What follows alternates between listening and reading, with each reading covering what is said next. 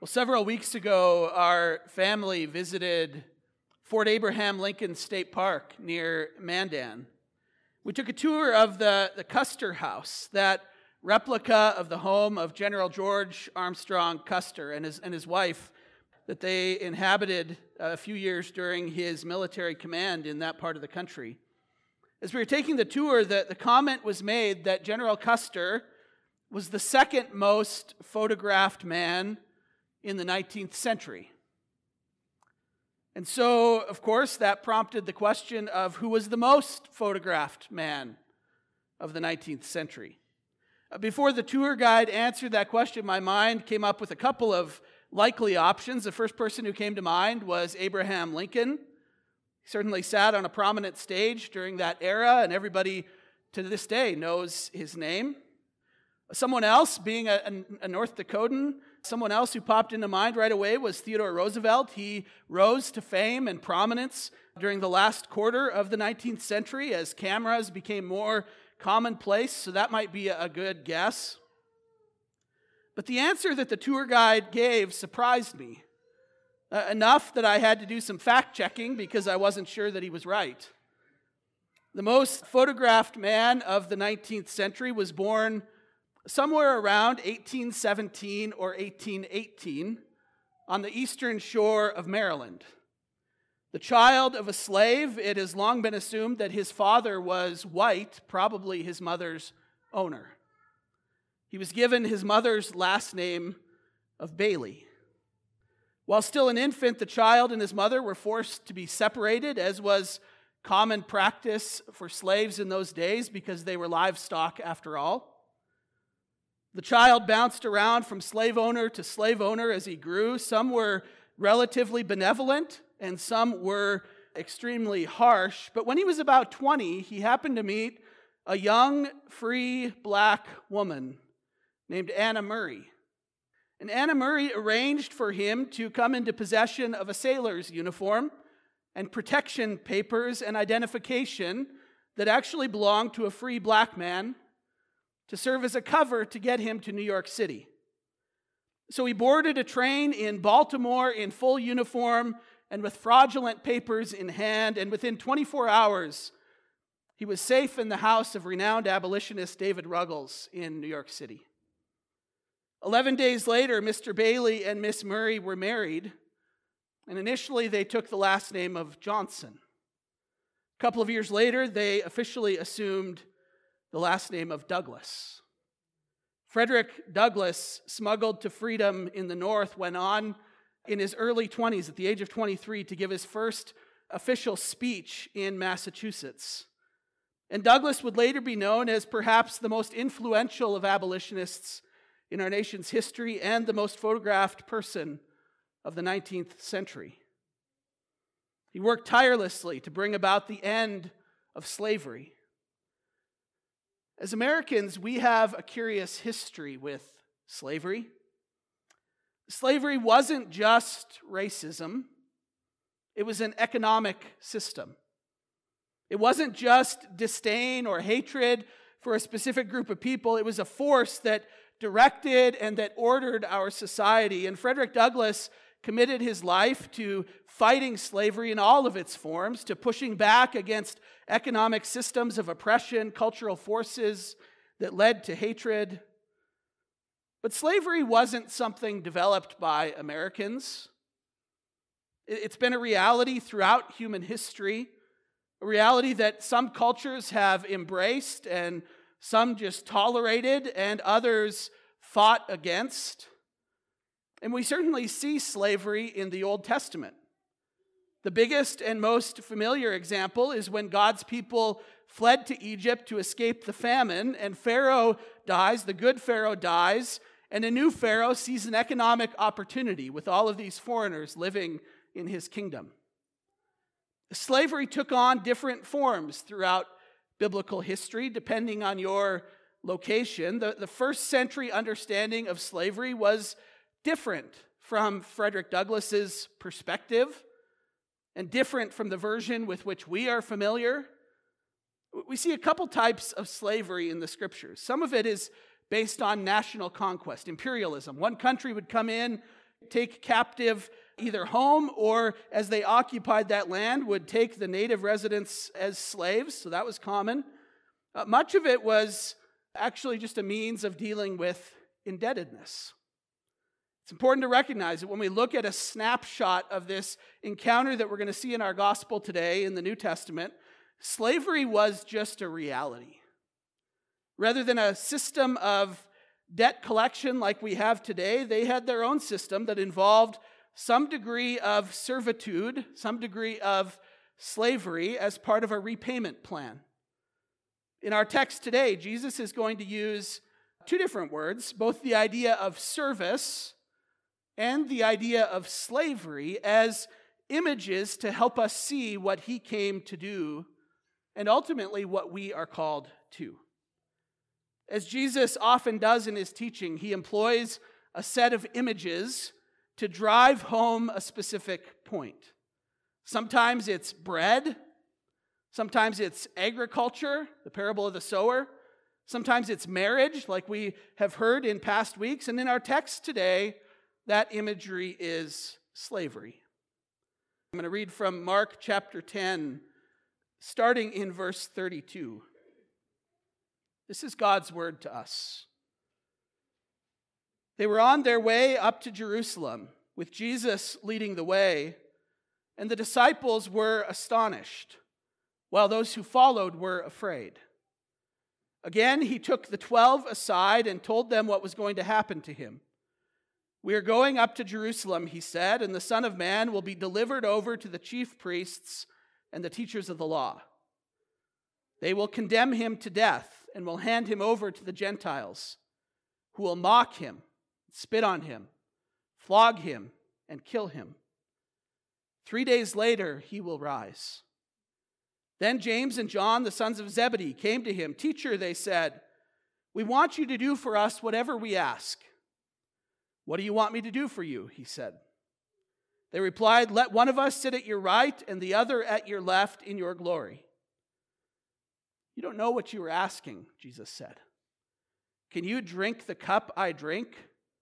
Or be baptized with the baptism with which I am baptized? We can, they answered. Jesus said to them, You will drink the cup I drink, and you will be baptized with the baptism I am baptized with, but to sit at my right hand or my left is not for me to grant. These places belong to those for whom they have been prepared. When the ten heard about this, they became indignant with James and John. Jesus called them together and said, You know those who are regarded as rulers of the Gentiles lord it over them, and their high officials exercise authority over them. Not so with you. Instead, whoever wants to become great among you must be your servant. And whoever wants to be first must be slave of all. For even the Son of Man did not come to be served, but to serve, and to give his life as a ransom for many. But gracious God, we pray that you would speak to us through your word today. We're grateful for the access that we have to the scriptures. And we pray that we would hear and we would believe and we would obey what you have said. We pray in Jesus' name. Amen. Well, our text begins with what is, again, a bit of a transitional verse. I started reading in verse 32, but I want you to make note, if you have your Bibles, make note of verse 31 Verse 31 is sort of this verse that could belong with the text before it or the text after it. In verse 31, it says, But many who are first will be last, and the last will be first. We have witnessed this recurring theme throughout the gospel that Mark is emphasizing for us that the kingdom of God is, as I've said many times in this series, the kingdom of God is upside down that it doesn't operate according to human custom or logic, that God writes his own rules for his kingdom, and he isn't bound by what we think makes sense, by what we see with our eyes. And that becomes clear again today. Verse 31 is this verse of transition that takes us from the hard teaching that we heard last week regarding how difficult it is for the wealthy to enter the kingdom of God And it serves as the transition point into what Jesus will say in our text this week. We find Jesus and his disciples on their way to Jerusalem. One thing that's worth pointing out that will help with our reading here is that the word disciples, even in this very text, is used in two different ways. Oftentimes we think of the 12 when we see that word disciples, but here it's used both to reference specifically the 12, but also the larger group of followers in a more generic sense. These are all followers of Jesus who are walking with him on the road to Jerusalem. These are people who have been captivated by his teaching, who have committed themselves to following him. But we do have this specific group of 12. So in verse 32, we see that they're all walking down the road with this mix of astonishment and fear. And Jesus pulls aside the 12. He's going to prep them for what's about to happen. Our text today consists of this teaching directly to the 12, along with two follow up conversations one with James and John alone, and one conversation with the other 10 when they come in angry about what happened in the previous conversation. And I think there are several things that become pretty clear uh, through this series of connected conversations. And the first thing is this that Jesus came primarily to die. Jesus takes the 12 aside as they're walking to Jerusalem, and he says, starting in verse 33, we're, we're going up to Jerusalem, and the Son of Man will be delivered over to the chief priests and the teachers of the law. And they will condemn him to death and will hand him over to the Gentiles, who will mock him, spit on him, flog him, and kill him. And three days later, he will rise. Jesus, once again, uses sort of his preferred title for himself. I think it's some 80 times in the Gospels, if I remember right, that he uses this title, the Son of Man. There's certainly a bit of mystery as to why he selects that title to refer to himself. Uh, in one regard, it emphasizes his humanity. At the same time, it connects him with God's larger redemptive plan. This is a title that comes out of the book of Daniel. So it connects him with the larger prophetic plan of what he was going to do and accomplish that we see in the Old Testament. This is the third major prediction of his suffering and death that we find in this gospel. We have one in chapter 8, one in chapter 9, and now this one in chapter 10. If you remember back in chapter 8 with the feeding of the 4,000, I, I made the comment that that passage sort of serves as this transition point in Jesus' ministry as he begins to focus his eyes toward Jerusalem. And that's becoming even more clear in our text for today as we now have the third prediction of what is going to happen to him. And this is the most detailed of those predictions. Think about the detail that he gives us that he will be handed over to the chief priests and the teachers of the law, that they will condemn him to death that they will hand him over to the Gentiles, that he will be mocked and spit on, that they will flog him and then kill him. And thanks be to God, he will rise again three days later. Great detail, great precision about what would take place as they arrive in Jerusalem. Interestingly, Mark doesn't give us any detail about how the 12 responded to these predictions. Based upon what you know about the disciples, think about all that you know about the disciples. How do you think they responded to Jesus' prediction? Based upon their past track record, how would you assume that they received these predictions from Jesus? Well, thankfully, Luke gives us the details of how they responded. Luke chapter 18, verse 34 says, But they understood none of these things. This saying was hidden from them. They did not grasp what was said. Surprising, right? The disciples don't get it, and as much as Jesus has tried to make it clear and prepare them, they just don't understand.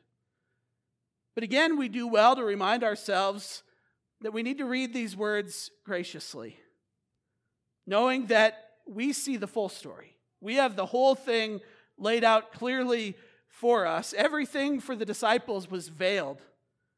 It'd be foolish and probably even arrogant of us to assume that we would have reacted in any way differently than they did. But what's significant about these initial verses in our text is not the inability of the disciples to understand what Jesus said, but the profound truth that this is the very reason. This journey to Jerusalem is the very purpose for which he came. Many inside and outside the church today view Jesus primarily as a good teacher, as a role model. In fact, there are many churches that have all but marginalized or set aside Jesus' function as sacrifice for our sin. They'll talk about Jesus' death in terms of martyrdom for his justice initiatives, for his being a social revolutionary, and those things are true. Jesus was a social revolutionary. Jesus did bring justice and healing everywhere he went. He elevated the social value of everybody that he came in contact with. But scripture itself doesn't present Jesus as a martyr for doing good in the same vein as Martin Luther King Jr. or William Tyndale, but as one who came to die in the place of another as a substitute. For God so loved the world that he sent his one and only Son. Whereas John would say, Behold, the Lamb of God. That's not a cuddly lamb, that's a lamb on its way to be slaughtered, who takes away the sin of the world. God made him who had no sin to become sin for us so that in him we might become the righteousness of God. Or as Isaiah says, but he was pierced for our transgressions, he was crushed for our, for my iniquity. Jesus came to die. He came that he might go to Jerusalem. Everything about his ministry. In fact, everything about the history of God's people in the Old Testament was pointing to this journey to Jerusalem. Jesus came to die. Second, we see in our text, humanity is perpetually self focused. I don't think I have to even say this. I think we know this to be true. We see it in our own hearts, we see it in our world. Jesus makes it very clear in bullet point format what must take place. And the disciples don't understand, and, and we see that very clearly in the verses that follow, starting in verse 5. And in these verses, James and John actually reveal a whole lot about you and me, about our nature. Verse 35 And James and John, the sons of Zebedee, came up to him and said, Teacher, we want you to do for us whatever we ask of you. Think about the audacity of those words. And he said to them, What do you want me to do for you? And they said, Grant us to sit, one at your right hand and one at your left, in your glory. Mark is emphasizing something here for us. Following each of the two previous predictions in chapter 8 and chapter 9, there were also similar types of encounters. James and John ask for a blank check. Jesus, do for us whatever we ask of you. It shows how clearly they don't understand what's happening. They're still under the illusion that their trip to Jerusalem, that this journey that they're on, might actually result in their honor, in their elevation to glory and power. Jesus was clear about what was going to happen in Jerusalem, but they, just like us, have selective hearing. We only hear what fits our agenda, what reinforces what we already believe to be true. By nature, we are self focused, and everything we hear is filtered through that lens. There is sort of uh, implied in this request by James and John a confession that Jesus is the Messiah. It's an important note to make that he is the one who would rule in glory. And yet, right after Jesus' clear and precise prediction of what was to come, they are quick to ignore all of that and jump right to what it means for them. It's the most human thing imaginable, isn't it? Will they be on his right and on his left when he rules? But again, let's be careful that we're not too critical. The disciples were they were sure of their eschatology. They knew what was going to happen. They had read and studied the prophets that the Messiah would come and would rule, that he would ascend to David's throne, that his kingdom would never end. That was the promise that God gave to King David. And so, this is a perfectly logical question. If Jesus is the Messiah, and if God's word is true, that the Messiah would ascend to David's throne, then wouldn't it be logical that these two, two thirds of Jesus' inner circle, would be enthroned next to him in his glory? Serves as a twofold warning for us. The first one is maybe a warning, maybe more of an observation, and the second one is critical. The first warning is that we hold on to what we read in prophecy with humility. Never before in the history of God's people even those walking alongside Jesus, have human beings been skilled at prophetic interpretation. It's never happened in history. So why would we think that we are? Just a, a kind of a side note, an observation. The second warning is critical that we recognize our own tendency toward self promotion. Immediately following Jesus' honest and transparent instruction on what is to come, these two disciples jump right into vying for position and power. Our sin nature is ruled, it's controlled by self interest, by what can I get out of this? What does this mean for me? When I pray for my colleagues, for fellow pastors, one of my main prayers is that God would protect them from pride, from self interest. It's such a temptation for all human beings, but especially for those of us who stand on a stage.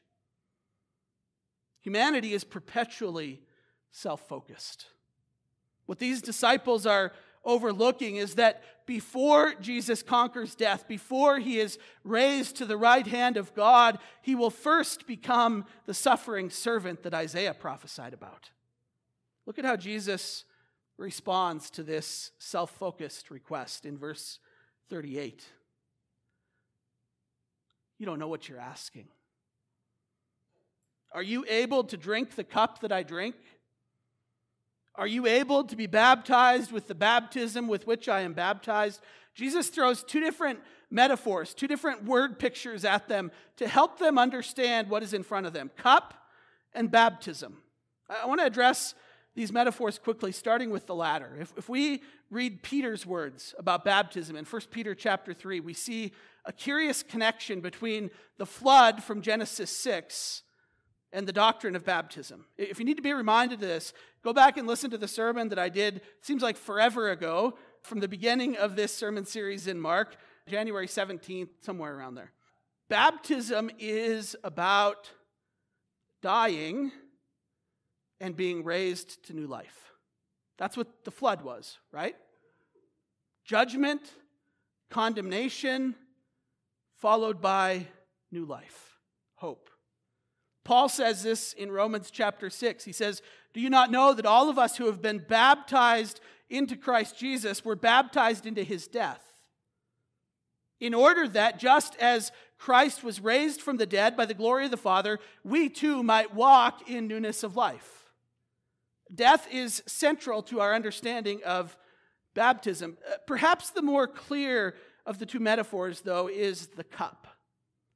This has rich Old Testament context. If you're a note taker, I know some of you like to take notes. If you're a note taker, I'm going to give you three verses to jot down that give you more of the depth of what I'm talking about here. Uh, Psalm 75 8, Isaiah 51 17, and Lamentations 4:21. I'll say those again. Psalm 75 8, Isaiah 51 17, Lamentations 4:21. There are at least a dozen more that I could give you, but those three cover it pretty well. This idea of the cup comes up throughout the scriptures to refer to the vessel of God's wrath against sin. And of course, we know in the Garden of Gethsemane, Jesus prays, and, and what does he pray to the Father? Take this cup from me. Jesus is being handed the cup of God's wrath against the sin of the world, against your sin, against my sin. And he tells these self promoting disciples, You don't know what you're asking. Can you drink this cup? Of course, we know that they will go on to suffer much for the gospel, for the sake of Jesus. As Jesus says, you will drink the cup, you will be baptized. But here's the beauty of this passage for those of us who read these words on this side of the cross. We know that this cup of wrath isn't the only cup in the story. That there would be another cup that would come later, right? A cup full of the blood of the Lamb. Paul gave this cup a name. He said in 1 Corinthians 10, the cup of blessing, which we bless. Is it not a participation in the blood of Christ? Jesus continued on to Jerusalem, and as we know, he would drink every last drop from that cup of wrath. And he's given us in return a cup of blessing, filled with his own life giving, sin forgiving, death defeating blood. Thanks be to God. That brings me to the final point that I want to share with you this morning. And that's this when we get to sort of the meat of what Jesus is saying, the gospel frees us to give our lives away.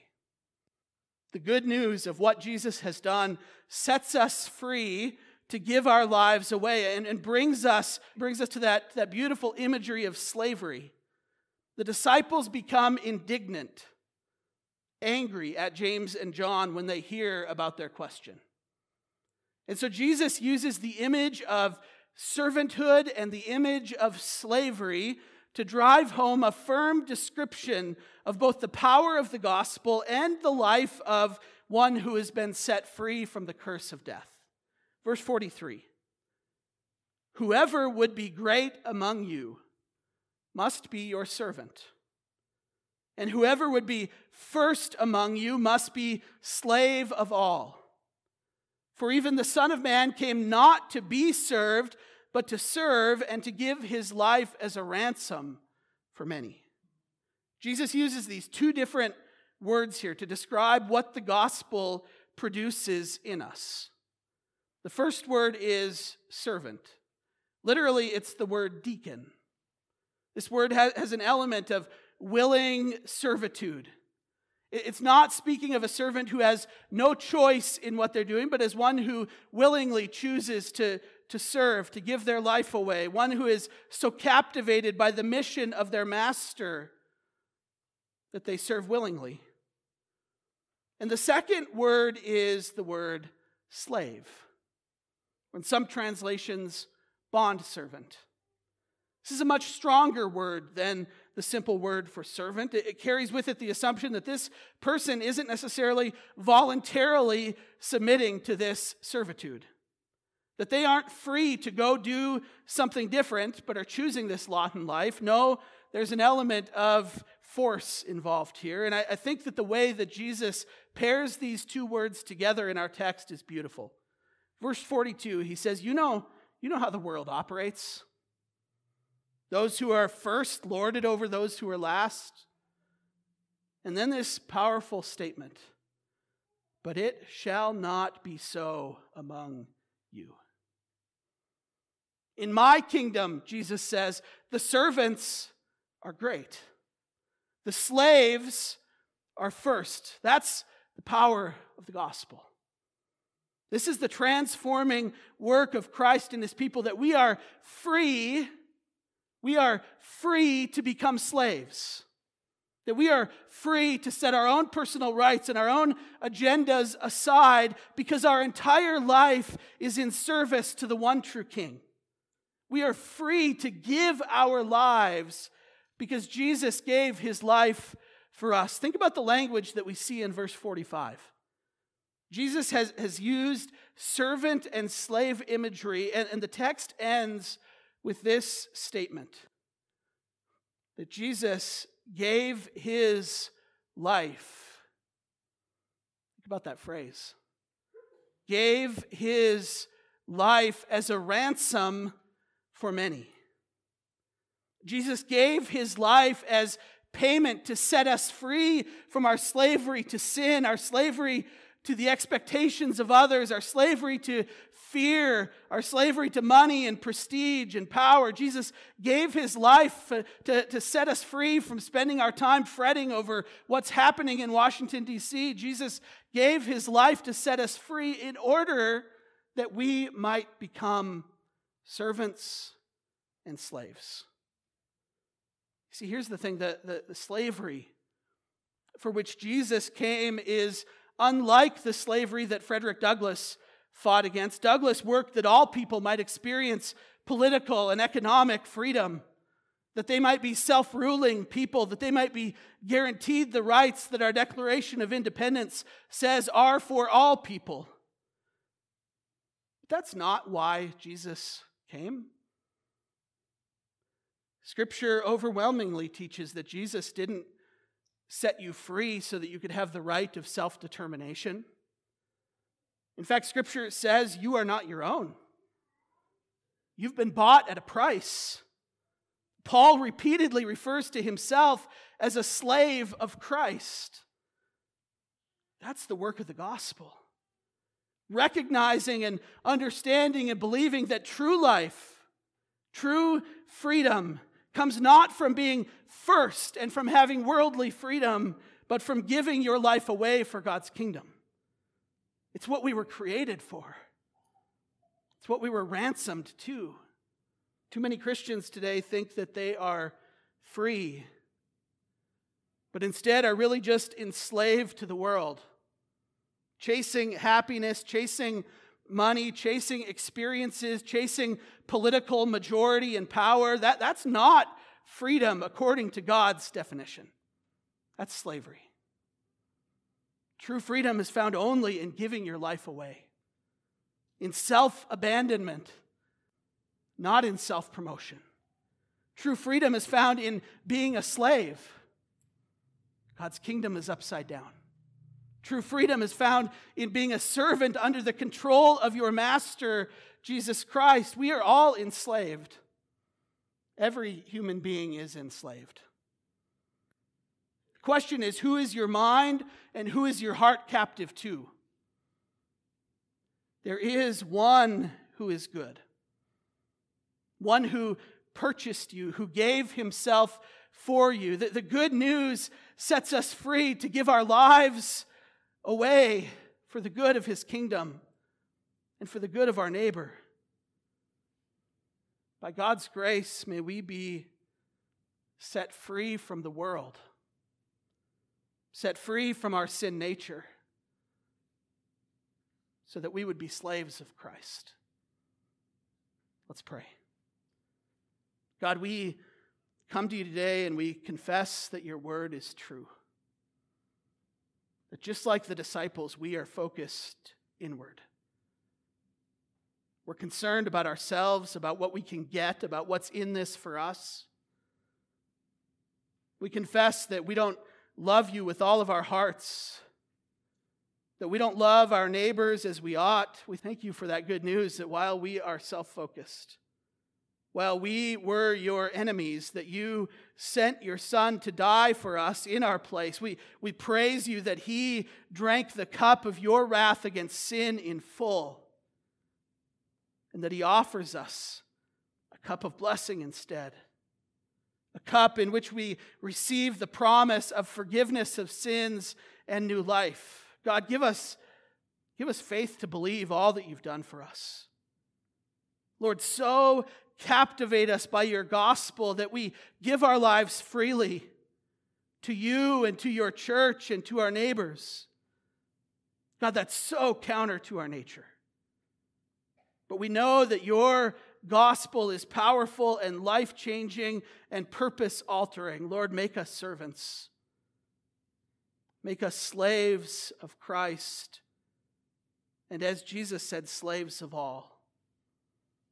We pray in Jesus' name. Amen.